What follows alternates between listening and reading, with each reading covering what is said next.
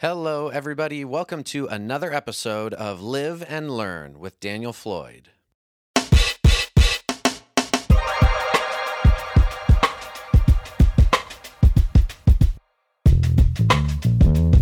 For those of you that don't know me, I'm your host, Daniel.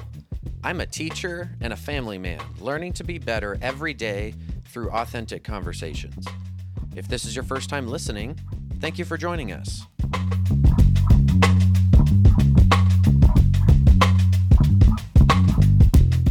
Happy to introduce a new guest to the podcast. Today, I'm going to be talking with Deann Kelly, and we're going to be discussing her journey of educating four children alongside her husband, David. Now, as Christians, Deann and David take the education of their children very seriously. And it's interesting to note that when their kids were young, the Kellys strongly believed in homeschooling only and completely opposed public schooling for any reason. But now they have a more nuanced perspective, even to the point that three of their children either have attended or are currently attending public school now. As you might imagine, this transition to allowing public school as an option for their children was not completely straightforward. And I think Deann does a great job of sharing how she and her husband prayerfully and thoughtfully considered how they could meet both the educational and developmental needs of their kids while still raising them according to Christian values. I want to give a big thank you to everyone who has subscribed to the show. We greatly appreciate your support. If you enjoy this podcast, consider subscribing yourself and consider sharing this episode with a friend who might also enjoy listening. Okay, that's enough for me. Let's get into the episode.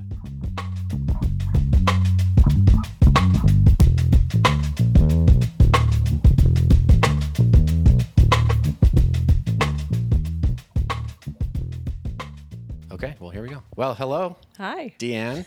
it's great to have you on the podcast. We've been trying to have you on for, I feel like we've been planning this for like over a month. Yeah. I can't remember. We got, I got coffee with you and your husband, who is not able to be here today, unfortunately, but maybe in a future episode we can get him on. Um, but I wanted to talk to you about homeschooling. Um, I met you. It's kind of funny. I met you through through your daughter, who I have in class, um, and I realized like, oh, you were homeschooled before Yeah. you were in public school. Like, I want to talk to your parents and hear all about that. And so I'm super excited that you're here and able to share your perspective and just your passion even for Yeah. homeschooling. So, Thanks for having me. yeah, totally. Um, I think an easy place to start out would be just to kind of introduce yourself Okay. um, and kind of tell me a little bit about, um, I guess, why you were, why you and your husband were interested in homeschooling, and kind of give me an idea of like how many kids you have, how long were they homeschooled, and just kind of like a short version of like the history of, Okay. what that looks like for you, for you and your husband and your family. Okay. So like 22 years summed up in. Yeah, yeah. okay. So um, my husband was homeschooled, but I was not. And I don't know that we ever even questioned homeschool versus public school. It was just understood that we were going to homeschool. But it, it especially hit when my daughter, my youngest, so we have four children, four biological children, and my niece, we got guardianship of her when she was 13. Um, when my two youngest were, my two oldest, sorry, were toddlers, we got custody of her. But um, so we, when she, when my youngest turned even three or 4 just the thought of sending her to public school at the age of five, I just thought there's no way. Hmm. Because even just the the teacher, even though there's some incredible people out there teaching, and hmm. my father-in-law, my father-in-law was a public school teacher, even though he homeschooled his son. But I, yeah, that really It like reminds oh. me of people talking about I don't know if this is true, but like people in Apple executives at Apple where it's like they invented the iPad but don't let their kids touch it.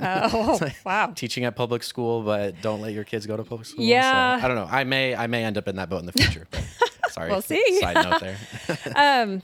Yeah. So uh, when yeah, the thought of sending her to this where you've got I don't know, like for me, I, I feel like twenty plus kids in a classroom with one to two adults, then you're going to be influenced. I feel like more by the other kids than by the adults. And for me, it was not so much the goal education wise but building character in children. Right.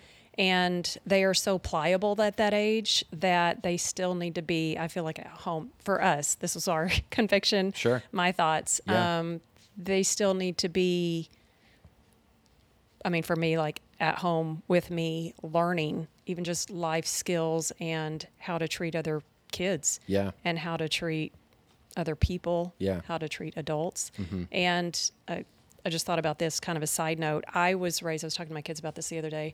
I was raised out in the country. I didn't have a whole lot of social life except going to church on Sunday and Wednesdays, um, but I public schooled through my whole life. Okay. And I am a very, very social creature. I Yeah. like thrive on being around other people.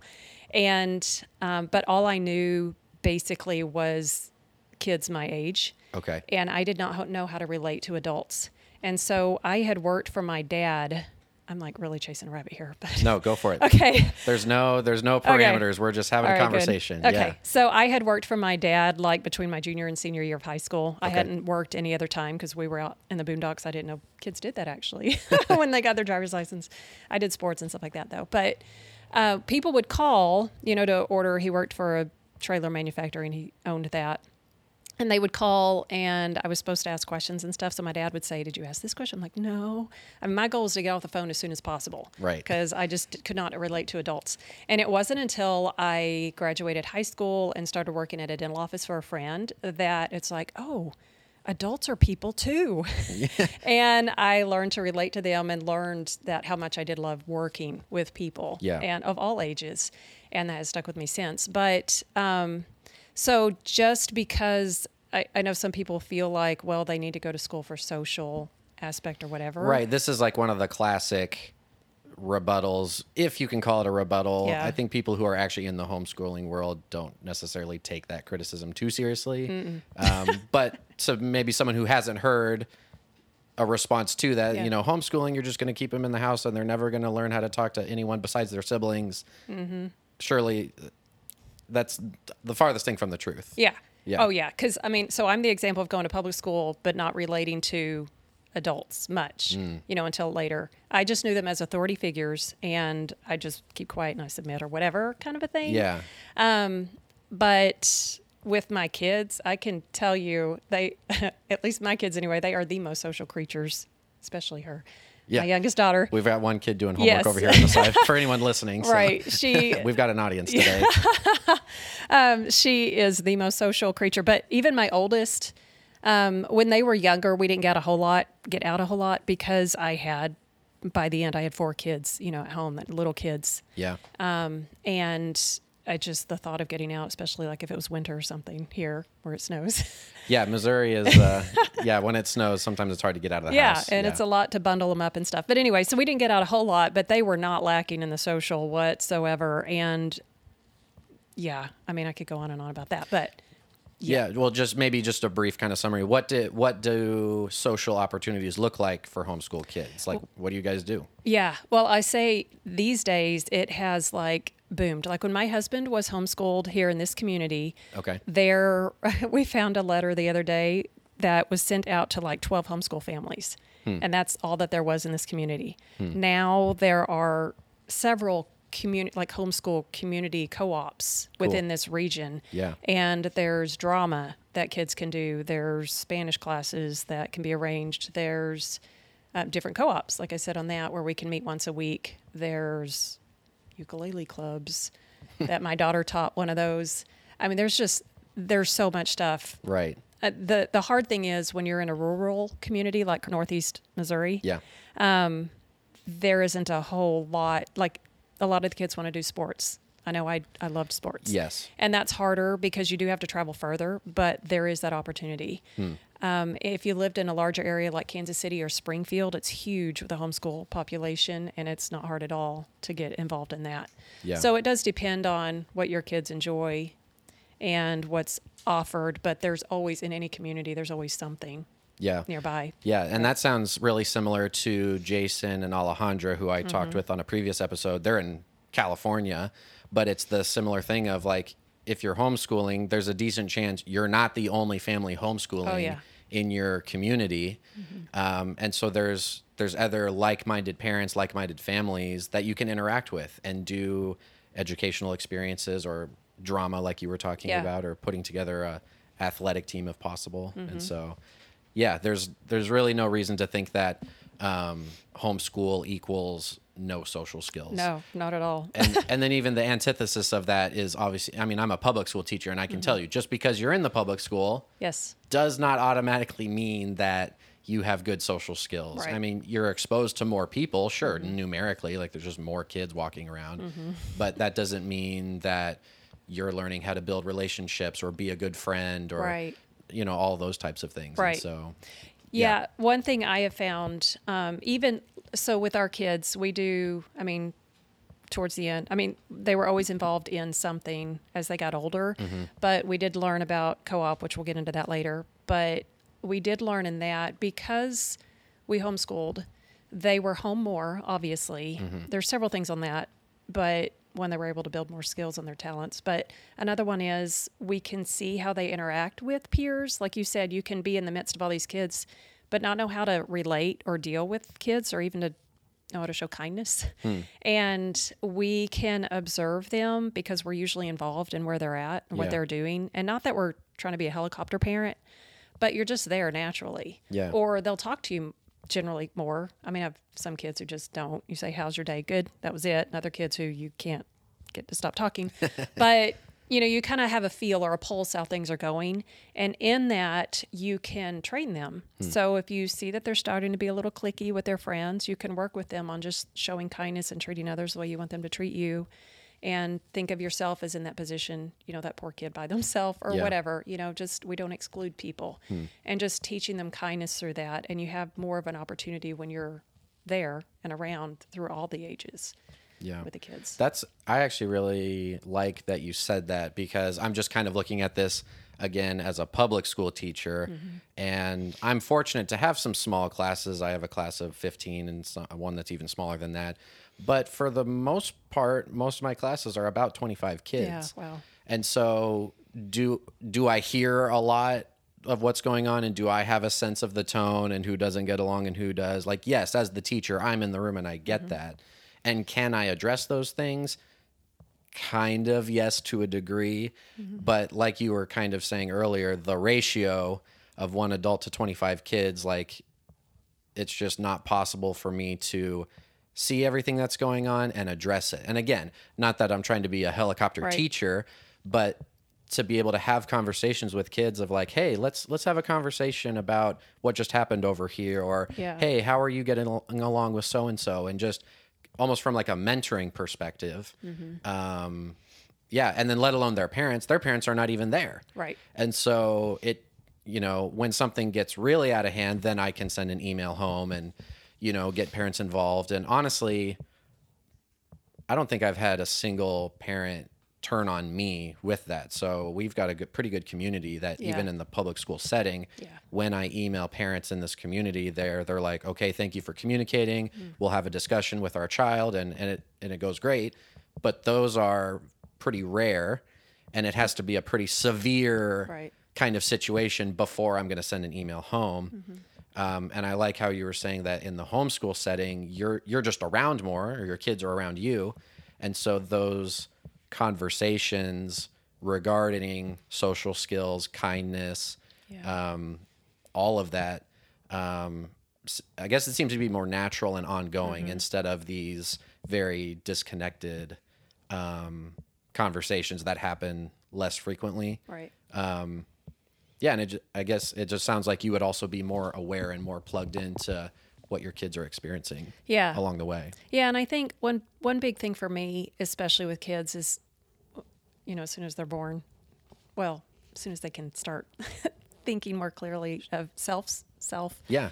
awareness, is realizing they're not the center of the world. Mm, oh yes. And I feel like even in that, you have more of an opportunity when they're, I mean, when they're younger, you know, especially and as they go, that they're not the center of the world. Not that you can't teach kids that in the school. Sure. But I mean, there is a lot of UBU, which I tell my kids that sometimes, kind of joking, but there are times where, yeah, that is good. But just the thing of, you know, I don't know. There's so much that they're fed these days that it's like that's really not helping kids when it is all about you and it's all about Yes. you know self-centered I- and yes, and I think uh, we just have this very pervasive ideology that you know this postmodern idea of truth is relative Yeah. and my truth is not your truth and your truth is not my truth and so we're who are you to judge who I am and so that idea if taken too far um, leads to a lack of ability to challenge and help have conversations right. with people like, hey, actually, that's not part of your personality. That's maybe a character defect or something we need to actually kind of work on. Yes. And I and because we're appealing to uh, a, a standard of truth, especially as Christians, um, we can now have that conversation. Mm-hmm. Right. Whereas in the public school, the default, I'll just say religion. Mm-hmm. Is kind of this postmodern humanism, and Mm-hmm. you know, unless you're like punching a kid in the face, um, there's very little that is socially acceptable for a teacher to step in and you know and so you know if kids are cussing in class or Mm-hmm. you know fight arguing and stuff like i obviously step in it's like okay that's not okay um, but the bar is in a very different place Right. um, especially i think for christians who who have a different um, set of standards um, and a different ethical approach to life Yeah. and so so yeah i think that's one of the big um, contrasts between christian homeschooling or just christian living Mm-hmm. versus what we have as kind of the default public Right. um, state of affairs yeah, and I think what you said when you said truth, it's like I think that's the foundation of it all. yeah whenever and i that goes back to the even thinking about you know with my daughter turned five the thought of sending her just the thing of the way the world is the way everything i mean like i'm in college right now too and just reading a book and it's like this is supposed to be neutral but it is so not neutral. Yeah. it's so bent towards you know certain thinking. And it's like like in reading that book it's like this is just understood that this is okay when it's not yeah. according to scripture. Can i ask what you're going to school for? I'm going to school for dental hygiene. Okay.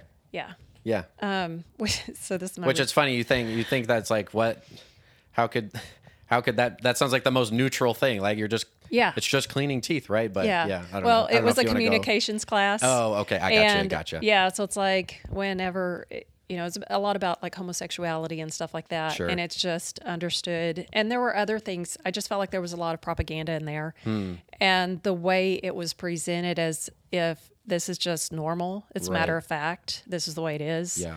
which in a sense in the world it is normal but the way they were presenting it anyway but Yeah. i just thought that is what in a sense some of the education is so that was just Yeah. one class of many but still when you have that one class and you have kids going to that from five six seven all the way up then they're just thinking oh this is just the way it is Mm-hmm. Right. and like somebody said um, a fish doesn't know it's surrounded by water you know like till you take it out Yeah, or something like that it's Right. Mm-hmm. like you know when you're you don't when you're in it all the time you just assume that's normal Exactly. and so for my very young child growing up in that they just think that's normal then they're like well what is truth Hmm. you know how do you is there black and white and when they can be in the home and you know obviously part of the curriculum well ever since they were born my heart's desire my goal is just to pour scripture into them Hmm. through memorization and teaching um, just so that they know the foundation of truth because that's everything Right. i mean that's going to be their life Absolutely. and just uh, when you have the truth then you can discern between untruth Mm-hmm. and so at five i we didn't feel like they were ready yet obviously Yeah. they don't have that truth foundation in them whether they uh, even at that point profess to be believers or not which they didn't until they were older um it, they still need to know the truth Yeah. as if this is the matter of fact because it is this is truth so now and we'll get to here but where they're at now i feel like okay now they're established in truth enough Mm-hmm. that at some point they will need to be let out Yeah. into the world because they're going to have jobs and they're they're going to be in the world just not of the world sure. Yeah, Um, of course. yeah, but to have that truth, they're established and grounded. And not to say kids, if they're raised in that and taught that from infancy, choose to continue in that. But it is my, I mean, it's God's commandment to me. It's my, I don't know if a duty, but calling Sure. to do everything I can to feed them with truth. Yeah, yeah. Um, Yeah, it just reminds me of that tension of where the way that you're raised in the home is extremely, extremely, extremely influential and important. Yeah. And that's not to say that um, if I just raise my kids in a Christian home, that will make them Christians. Absolutely. Because that's not biblical Right. to say that like we can just make we can just like you know Mm-hmm. families are just like little Christian factories. That's not true either. Right. But you raise up a child in the way they should go so that when they are older they do not depart from it Mm-hmm. there's still something to be said that as a general rule um, the the worldview that kids are brought up in um, is is it matters. Oh yeah. it matters how they're brought up especially what you were saying from you know age five or age zero to 15 16 17 when they're starting to cognitively psychologically become adults and starting to think on their own around that age. Um, prior to that um, the parents have a huge responsibility Yeah. for the culture in their home and uh, the conversations that are happening and what the kids are and are not exposed to or when they are exposed to Right. what and, and all of that um, which yeah it connects to another thing i really like is like the, the purpose of this this is not like a fear based Yeah. um, approach of, of homeschooling is not this this idea of like the world is scary and our home is safe and so we're just going to keep our kids protected from the world it's like no we're i'm just raising my kids with the understanding that they are going to be launched and sent out or you know Yeah. leave the home Yeah. and stand on their own two feet and not be um, washed away by like whoa i've never heard of all these other you know but they're going to be on a, a firm foundation Right. yeah and so um, i think it's one thing that i think about randomly a lot is how i think christians can get into this mindset of the world is bad and the church or you know this christian family is safe um, and so if we can just keep those separated you know then the kids will be okay whereas the reality is sure the world is bad and, and the bible talks about that but there's darkness in our own hearts too Yes. and so the way I the way I see Christian upbringing or Christian education is not to avoid sin or avoid um, kids doing bad things. It's no, when they do bad things or when they have, um, you know, their sin comes out and they, they misbehave or they hit their brother or, you know, they, they get frustrated or, you know, they display selfishness or pride, you know, just all of these things. It's like, no, now we are in an environment where we can train Right. and, and lead them toward Christ in the midst of that. Yeah. Um, I, I really like the analogy of like in the Garden of Eden, the serpent still showed up. Like like there's no place. That's good. Yeah, there's no place where a snake is not going to show up. You know, Yeah. a snake being like a metaphor for like sin or you know l- little snippets of evil. Mm-hmm. Um, and so it's it's not like we're viewing this as this is the safe place and that's the bad place out there. It's like no, this is a place of training. Yeah. So that when all the nastiness of our sinful hearts comes forth, even in a homeschooling setting, in a church setting, what what have you, um, we actually can be deeply involved in helping the kids grow through that. right. Um, I don't know. I think that's just kind of a paradigm shift, and I think a lot of people talk about because I and I guess I'm also speaking from I went to a church school, so I wasn't homeschooled, but I was close to homeschooled, where my church had a school, and I think a lot of the language we talk about is like protecting our kids from what's out in the scary world, and I don't know. I'm I'm just getting to a point where I don't think that's the right way of talking about it because there were plenty of Yeah. plenty of issues in the church school too, you know, Absolutely. and so Yeah, I never um, thought of yeah. it in that sense, really, that I'm trying to protect my kids Yeah, from. that's not really the motivation. Yeah, I, I was thinking of this kind of as an analogy, like when you were sharing those things. It's kind of like, I mean, we are in a spiritual battle. Sure. And when we have children, they're born in this world. I mean, we have the enemy who is wanting to steal, kill, and destroy. Yeah. And he's a roaring lion, Yep. you know, roaring around. Um, so we, obviously, as parents, hopefully, will have had years of experience in the Christian life, in the truth. And I mean, honestly, that's why our calling as parents should be to be in the scripture continually so that we can teach our children and train them in that. Yeah. But it's like, I mean, we're out, we're in battle. And I don't want to send my kids out to battle alone. Like if there was a war, if, if bombs started going off right now, as a parent, your first instinct is where are my children? Yeah. You know, you want them with you, or where's my family and my children? You Sure. want them with you and you want to protect them. And we are in a spiritual battle. And that's I think that's something to remember that it's not what we see. You know, it's the the realm, the spiritual realm. But we and what we've learned in walking through this life, we need to pour that into our children and training them. So we don't just send our kids out, you know, as these little warriors without any training. You wouldn't do that. You wouldn't send a boy off to battle Yeah. with no training whatsoever. Right. But if they're by their father, who is a trained and skilled warrior, Sure. he's going to number one, he's going to look up to his father and want to be like him. And he's going to be trained more and more in skill and how to use that, which is, I mean, we know the truth and the breastplate of righteousness, and the, I mean, you know, all that. Even Yeah, the armor those of are God. yeah, the armor of God. Those are things that, which is truth, really, that the dad is then and the mom are able to pour into their children, so that they're equipping them and training them to go out to battle.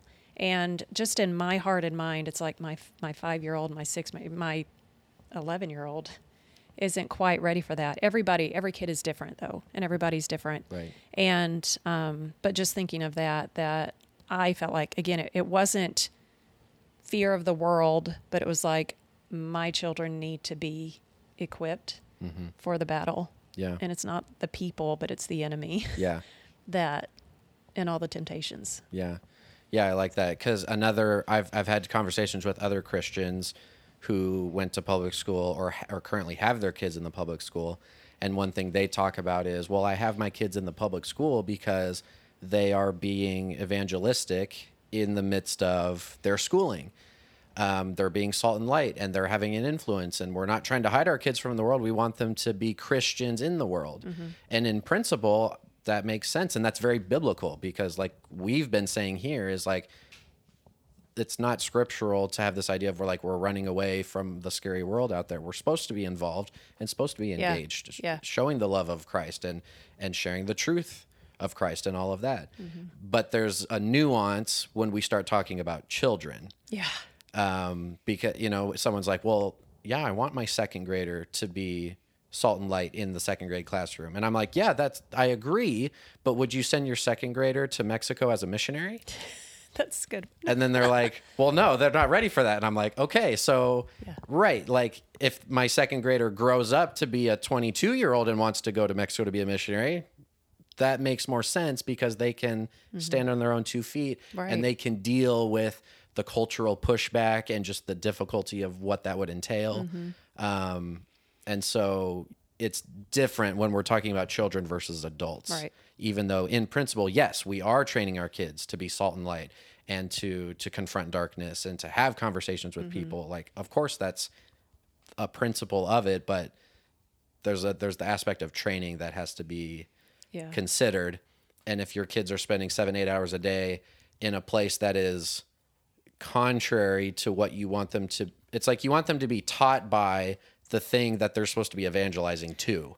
Yeah. And it's like, that doesn't make any sense. that's- if you're going to train them and then send them to go evangelize somewhere or be salt and light, that makes sense. But it's like, Mm-hmm. no, go into this thing. I want you to be trained by them, but also understand that they're wrong and you need, it makes no sense. Yeah.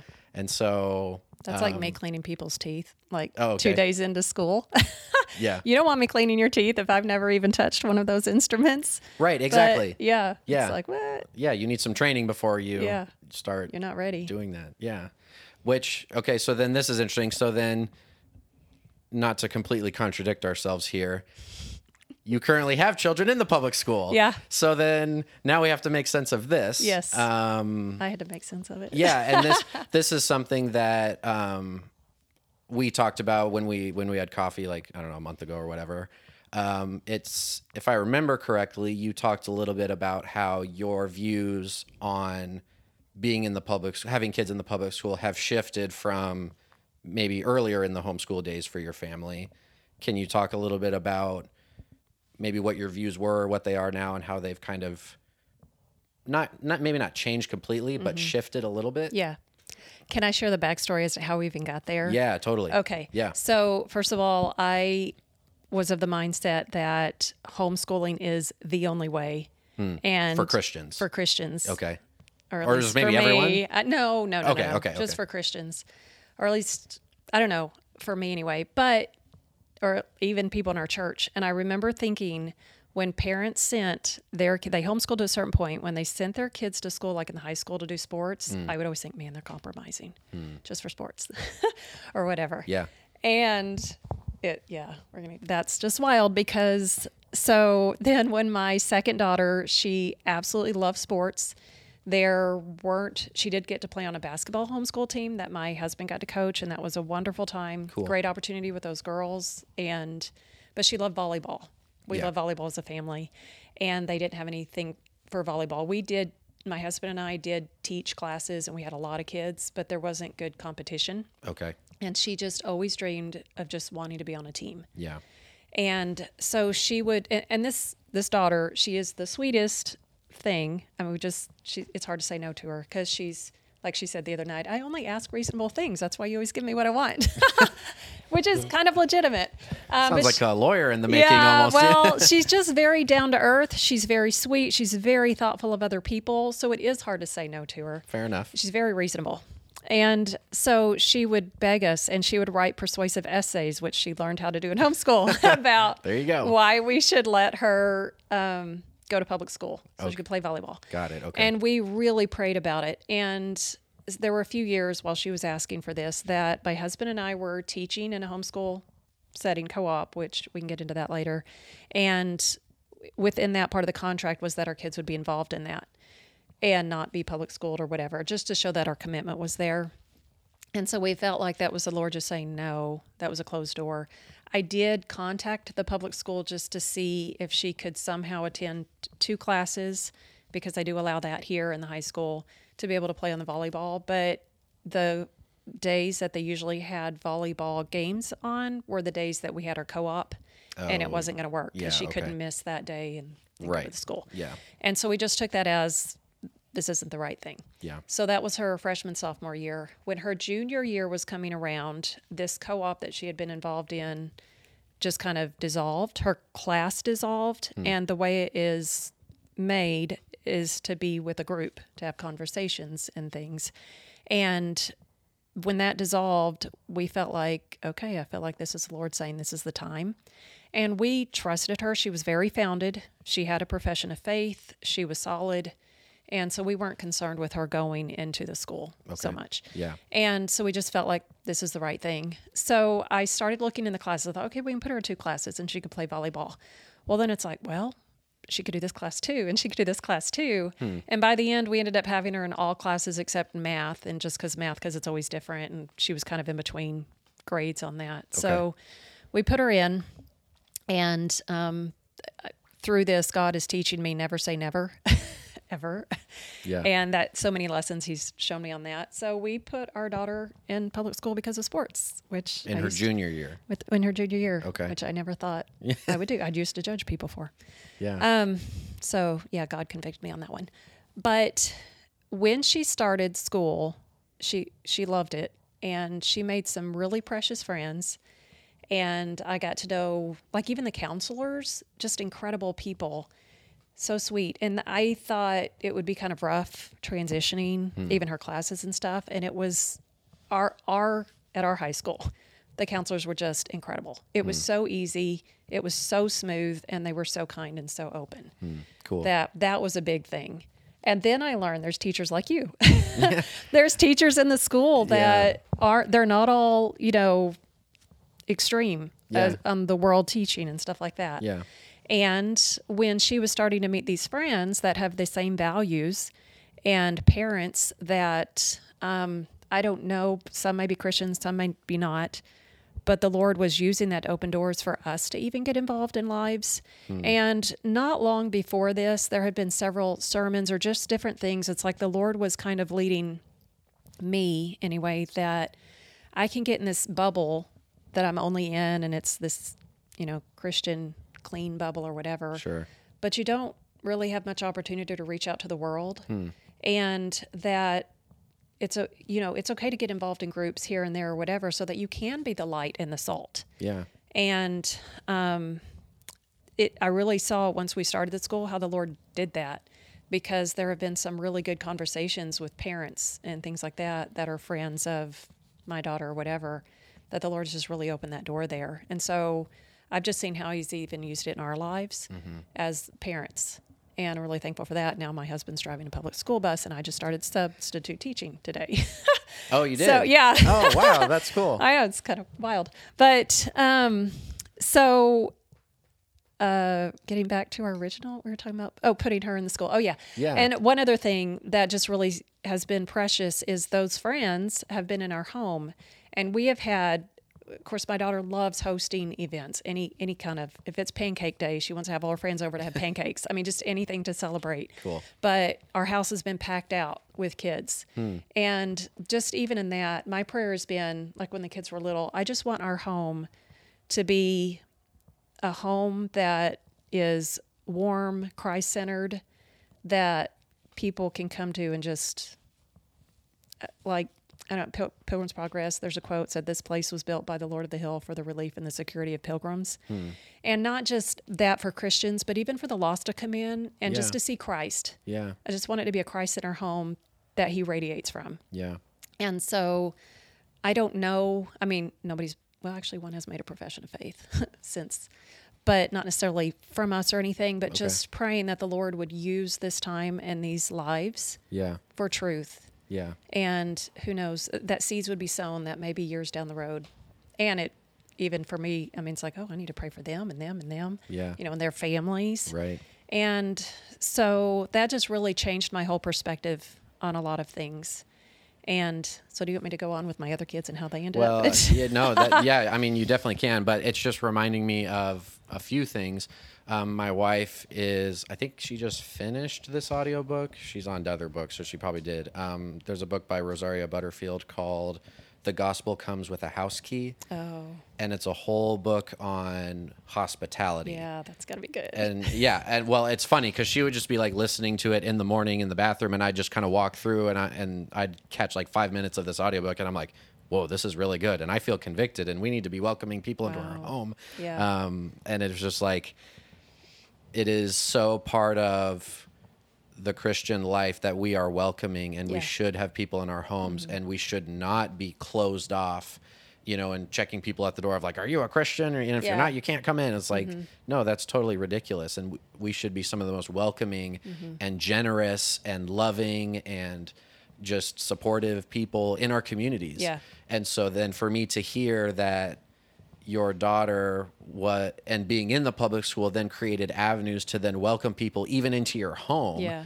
um, let alone you guys just being at volleyball games um, like is completely in line Mm-hmm. with living life god's way Hmm. and so it's just really cool to hear that Yeah. um, of like making the most of, of those opportunities and making the most of that, that that like season of life that your daughter was in yeah. because I mean, you don't do that forever.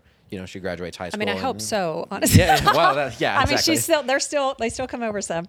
oh, well, that's even great. Yeah, okay, yeah, when they're all in town. Yeah, that's perfect. Yeah. So, yeah, um, it, it sounds like yeah, we can get into your other kids, um, but it also sounds like part of you being comfortable with Yeah. letting your daughter go to school was her level of maturity. Mm-hmm. The fact it sounds like you're saying that she was very grounded. Yeah. um, level-headed and obviously not perfect Right. but at a point where she could handle Mm-hmm. the contrasting culture the contrasting um, influences of all the kids around her Yeah. and be able to to handle that or navigate it Yeah. is is what Absolutely. i'm hearing from you Yeah. yeah so did you just take all your kids and throw them in public school at yeah that point so that's yeah that's where it gets interesting because so so honestly my oldest daughter we never we didn't go through this journey with her we just homeschooled her all the way through she had tremendous opportunities great friends and she even got to graduate on a cruise ship in the bahamas oh fun so she had a great experience. Um, that was with the co-op that we did. So I don't honestly, with her personality, and she's pretty extreme with things. I don't know that we would have ever been comfortable putting her in. Okay was i okay am i thinking of the wrong one Um, No, you're thinking. Of, so this, that was my oldest. got it My second one is when we started putting them in. She's the one we first put into public school. Well, for volleyball Yeah. Okay, So it never it. even came up with our oldest. Okay, Because at that point we were just we're homeschooling Yeah, all the way through. got it. And she did, and it was fine. And I, I hope, you know, if I ask her, I'll have to ask her. I think she was perfectly content because she really had some precious friends. She had has some great memories and got to do great things. Um, it was just Caitlin's. It's okay to say their name. Yeah, it's up to you. Yeah. okay, I don't. I mean, yeah, it was just her desire, you know, her strong, her drive to just and to play on the volleyball team. Got it. So then my son, who is three and a half years younger than my second daughter, he, uh, it, what we were doing with the co-op wasn't working with him. He didn't love school. He's very unmotivated, even though he's intelligent. And for me, Sounds like one of my siblings, Yeah. actually.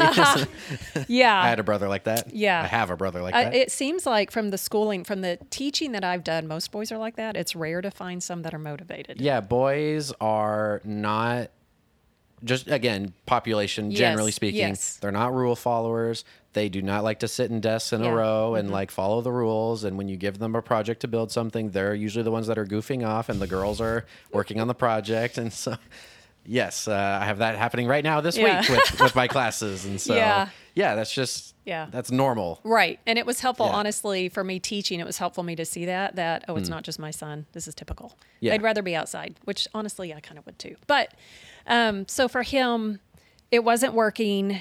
And we had such a good experience with my daughter in homeschool, public school. yeah We were like, maybe, maybe we should put him in.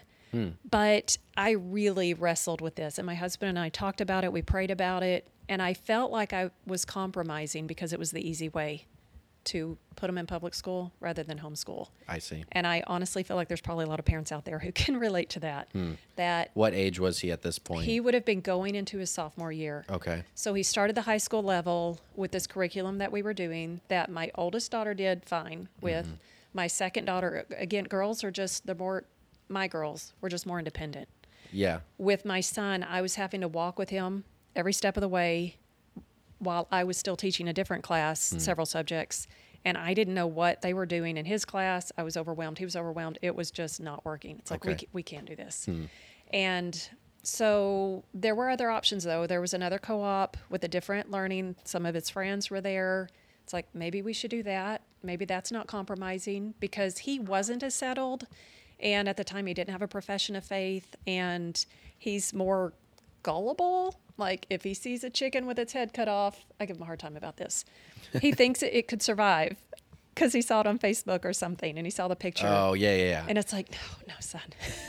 got it Get to the facts. Get to the facts. I thought this was going to be a metaphor, but no, you mean no, no, literally, literally, a chicken with when no he head. literally saw, he was convinced the chicken survived for this long because they showed a picture of it. Yeah, it was like an old antique picture. I'm like, I can do that too. I can turn this picture make it look antique. Got it. But so that kind very Sure. Yes. It's like, oh, I don't know. Um, Potentially could be easily swayed yes, by yes, peers and stuff yes, like that. right. Yeah. Fair enough. And so it, that's where I was like, uh, I don't want to be, I don't want to compromise just because it's easy to put him in public school. Yeah.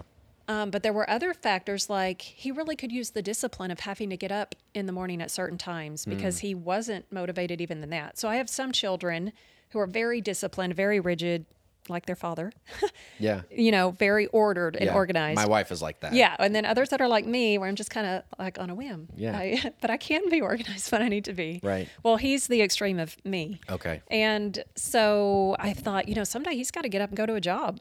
And if he has something every day, so when we do the homeschooling, it's co-op. It's just one day a week. When all the kids get together Yes. from the different households. Right. Okay. Which are wonderful times. They love it. Yeah. But they would often say when we were doing that, I wish we could do it every day. Hmm. And there are times I was thinking, I wish you could too. But with the public school, it would be every single day. It would be a certain schedule. yeah. And, you know, there's some discipline that has to Yeah. take place there. Right. Some consistency Yes. as well. And, And accountability. that was the yeah, Yeah, okay. accountability. So it's like uh, I I know for me, I mean, it is exhausting being a homeschooling mom. It's so exhausting because you're not just trying to take care of the house. You're also trying to be the disciplinarian Hmm. while you're also trying to educate Yeah. and take care of everything else too. Hmm. And I know for me, I'm kind of getting off on a rabbit again, but It's okay. it's a thing of you feel like, well, this is the hard way, so this is the way God wants me to go because the Christian life is a hard life, so this must be the right. So way. if it, yeah, and then you get my wife also gets into this. We've had like if it's easy, it, it must be wrong. right. Or if I'm enjoying it too much, it must Yes, be wrong. yes. Yeah. Yeah. I get that. And so with that I felt like I would be compromising to put him in public school. But the more we prayed about it, it was like the Lord just made it very clear this is the way, walk in it. this is the right thing for him. And um, so we did. And again, it was an easy transition getting him in. And honestly, just separately, he, in the meantime, had made a profession of faith, which was very encouraging. Yeah. Um, And so we put him in, and this time we put him in full time. So with Caitlin, you know, it was all the classes minus math. Yeah. The next year we just put her in all the way. And with him, we put him in all the way because he also needed to be held accountable to somebody else. He needed grades. We did do grading in homeschooling much, Okay. and with what we did, and I could do a whole thing on that too because um, as to why it why we didn't. Okay. Um, but he still needed something to keep him on track. And so we felt like all those were good reasons. And he has done, he's, he's just, yeah, he's So- done really well. Yeah. And so he did well in public school. he, he still like would, like writing papers. I think for most boys, that's very difficult. Yes. and again, Yes. yeah. Girls uh, are usually better English. with words and language yes, than boys are. Yes. And so I'd be holding his head hand every step of the way. And so I was still, there were some things like that helping him with. Okay. But I also learned that that is good parenting. Hmm. So even when they're in public school, you're still helping them. You're walking them through that. You're teaching them how to learn. Yeah. Um, but since his sophomore year, he he has done really well. Like he's made the honor roll. He did struggle with math, Okay. but um, he he like hardly studies, but he still gets A's.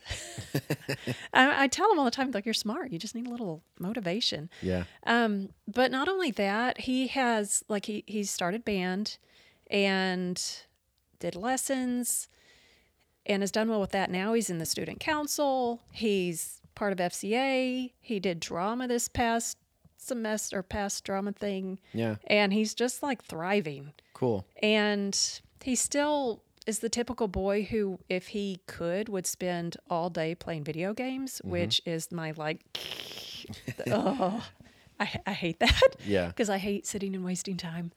And I feel like he's wasting time, Yeah. which he is. But Fair enough. there's Yeah. there there can be, you know, some part in life where that's good. But it's gotten him away from that, honestly. So Hmm. so I feel like boys, you know, back in the day, they would work on the farms with their dads Sure. and or work out somewhere with their dads Yeah. because men are made to have that energy. They're, Yeah. It's made to use. But now that we're not doing this, it's like they need something to do. Hmm. And I'm convinced that's why they sit and do video games because they're trying to conquer something Yeah. and do something. Oh, yeah. Yeah. For sure. So unless they have a job, it's like, what do they do with themselves? Hmm. And honestly, we had moved out to the country for a period of time. And that was my desire so that they could have something to do, some kind of work. Some like physical work. Yeah, Yeah. which we didn't have a farm because my husband's not a farmer. Ideally, Okay. I'd be like, let's live on a farm and they can be farmers because I know some great farmer kids There you go. because they learn to work. Um, but you can learn to work, even not on a farm. But still, I feel like now that he's doing this and he's managing the basketball team and stuff like that, Cool. He has things to keep him busy. Yeah. And he's having to get up and go to school even earlier than when he normally would because he's involved in all these different clubs. He's got to get to school early for. Yeah. And it's like this is great, even though sometimes I feel like you're not getting enough sleep. But it's still it's still great that he has something to get up for, and he'll tell you he's loving it because it's almost like you have a purpose in life, which we all know. I mean, as Christians, your purpose in life is to, you know, honor and serve the Lord and obey Him. Sure. But as far as when you don't have a job yet and a family and things like that, and you're just a teenager, it just gives you something. Yeah. I don't I don't know if that makes Yeah. You know, Well, and yeah, it's like, you know, you can ask, well, what is your purpose? It's like, well, you have more than one purpose at the same time. Mm-hmm. Like, and there, and there are earthly purposes. Yeah. And it sound, you know, maybe to a Christian, might, it's like, ooh, earthly, that's bad. But it's like, no, it's like, you know, it's like, I need to have a job. And so Yeah. my purpose is to teach and Right. show up to work and I got to cook dinner and Mm-hmm. like, it's okay to have things that you need to get done. Yeah. And that's not unbiblical. And so and in that you do it to the glory of God. Exactly. Right. Yeah, and I think if we if we try to avoid things like that, then we start getting into Gnosticism. Yeah. Which is this idea that like, well, the physical world and what I do Mm-hmm. doesn't really matter. It's just about my spiritual life and kind of all these abstract things. And it's Mm-hmm. like, well, that's wrong too. We're actually on this planet that is a physical place, and we are physical creatures Right. that have physical things to do. Right. And so managing the basketball team as a teenager is like a noble like, maybe noble's the wrong word but it's like that's an honorable thing to do that's Yeah. a, a virtuous thing to do mm-hmm. having responsibility and being involved with the community mm-hmm. um, yeah and so at at that level yeah i totally hear what you're saying in terms of like having a purpose or, Yeah. you know having a task and having accountability and responsibility that Right. you have to follow through with Yeah, and you hope, and it's an, it is. It's like even though they're in public school, it's still teaching. Definitely, as parents, still teaching opportunities for truth. Yeah. and just encouraging them because I know for me, when I did go through public school, especially through high school as a teenager, there were so many things I wish I had done, so many things mm. I wish I hadn't done, mm.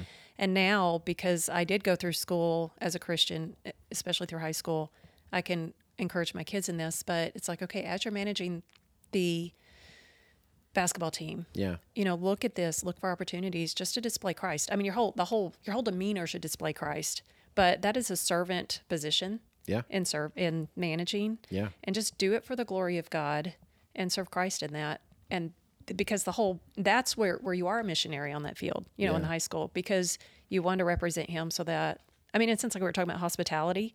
You're being hospitable. You want to draw people to Christ by drawing them to yourself by having that aroma that Yeah. draws them, you know? For sure. So whether you're managing or whether you're going whether you're in drama, doing your part UPS man in a play, or whether you're doing all these things, you want to have this aroma of Christ that would draw people to you, which ultimately is then drawing them to Christ. yeah So Very cool. Yeah, that's great.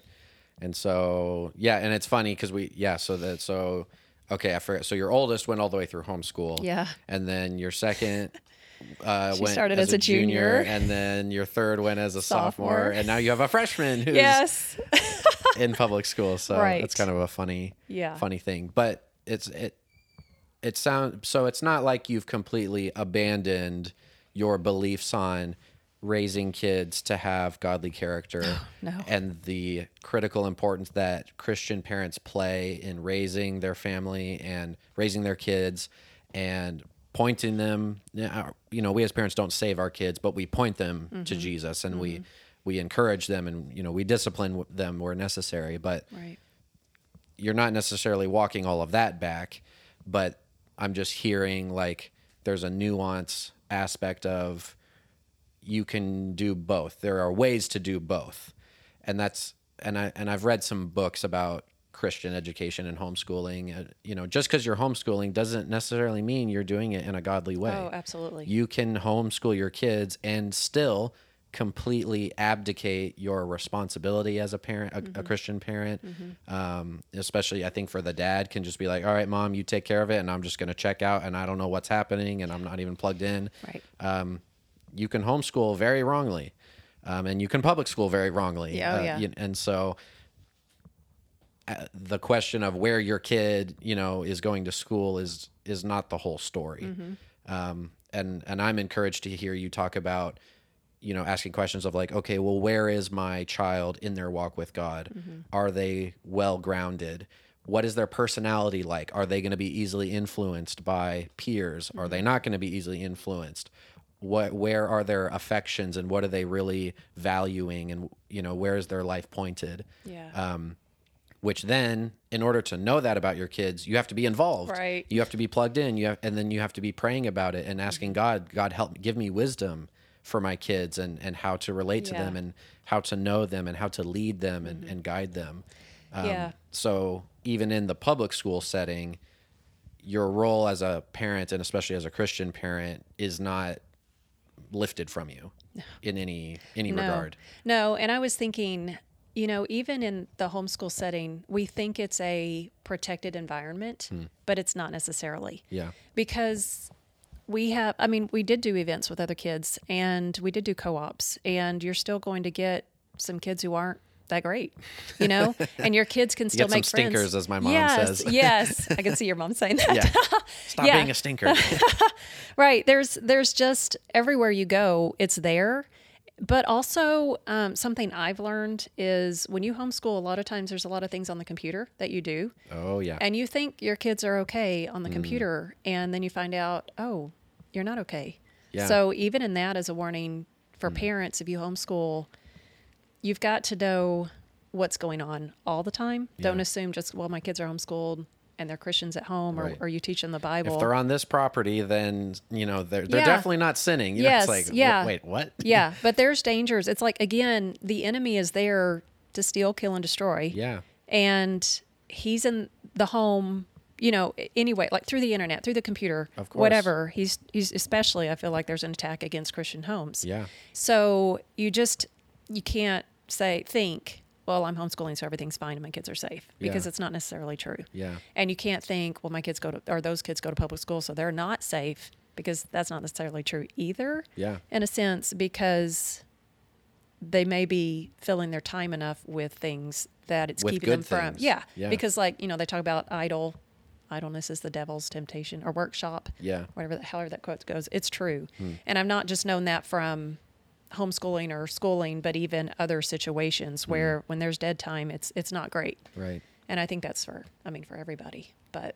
Yeah, and I think, it, and then just to add a whole other variable or factor to consider is like the community you're in has a big effect on the type of public school you're dealing with. oh absolutely. You know, we can't talk like public school is all the same in our whole country. Right.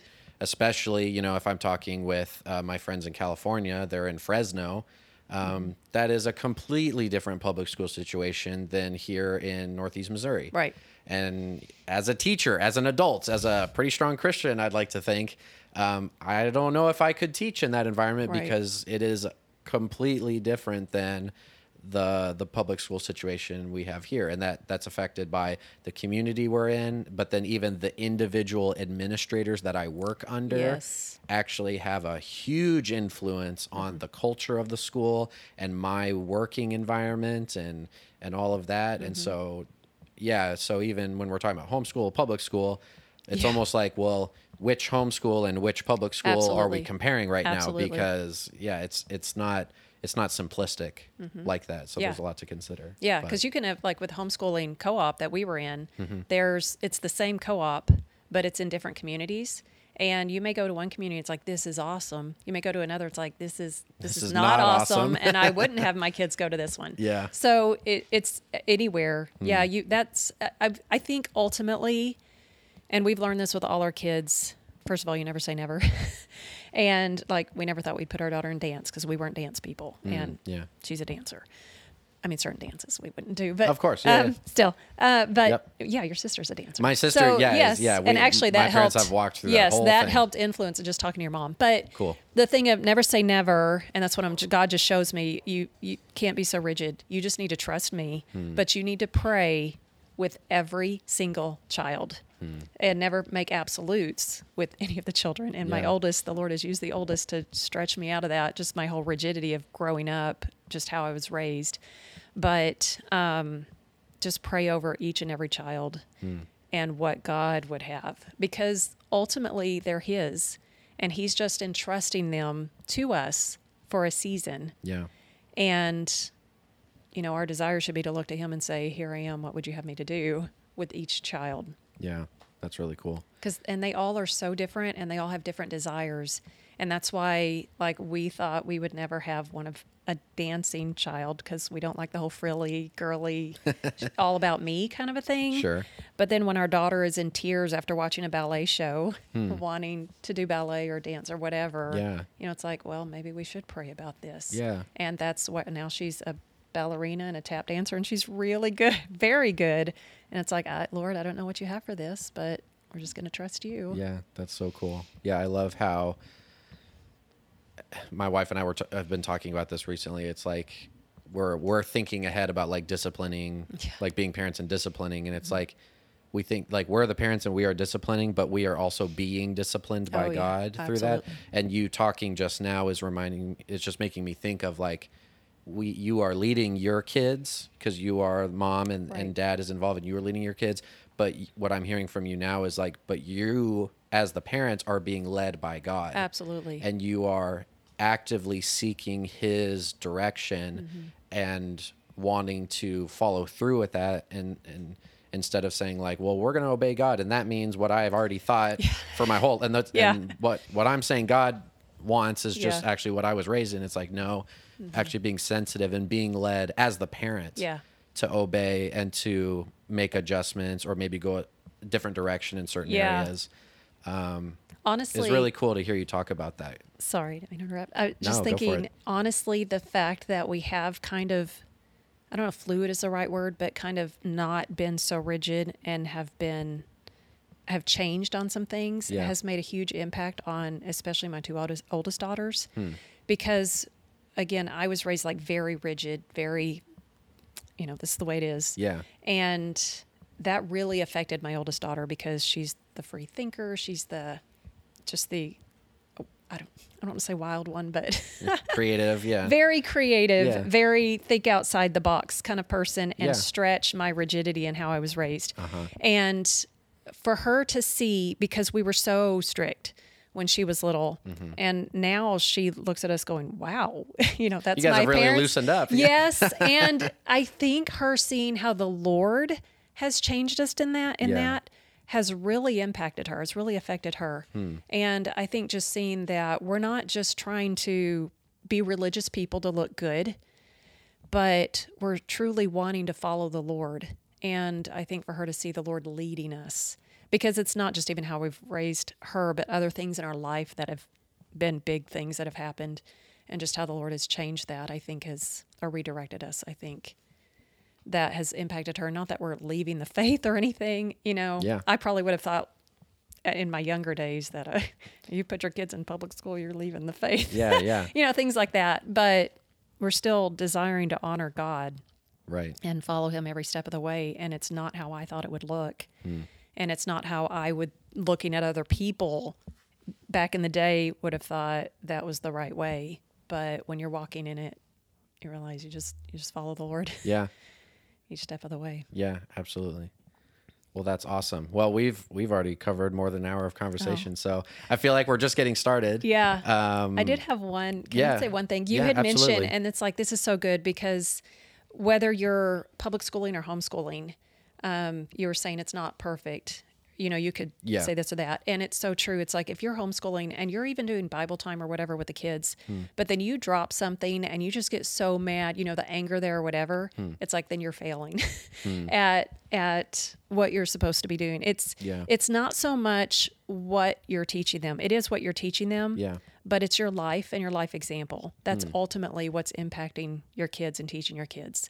And even in public school, it's not, I mean, you could public school your kids and how you are at home and how you respond to your spouse and how you respond to them when you're tired or when things aren't going well or Sure. when they're not getting that paper written mm-hmm. or how you respond when you're driving down the road and somebody's driving slow in front of you. Yep. I mean, those are the things that are ultimately teaching your children Yeah. because one of the things like in our curriculum with the homeschooling was not teaching kids what to learn but how to learn. Yeah. so they can learn they can pick up a book. They know how to read. They can learn how to do anything. They can go to college or whatever. But it's the character. And again that's why you know the whole initially not wanting to put them in public school when they were little but the character that's there. Right. and that's something that you are giving the example and teaching them no matter how old they are.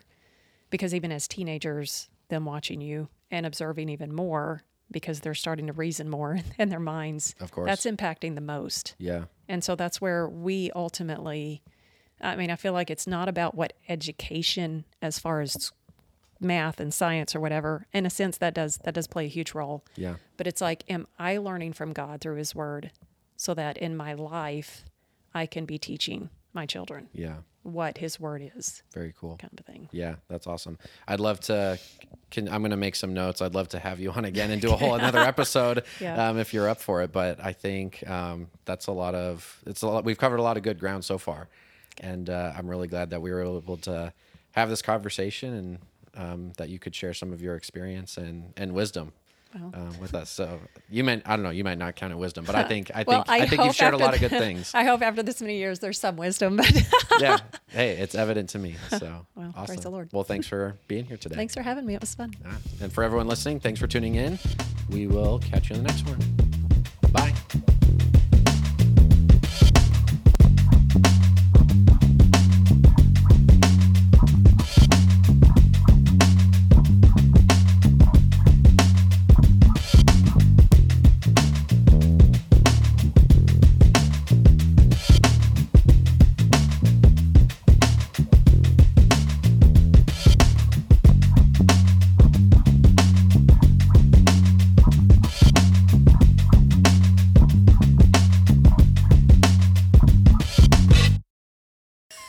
Like in a Yeah, it's like you're listening to a podcast. That's kind of fun. we're in a podcast right now.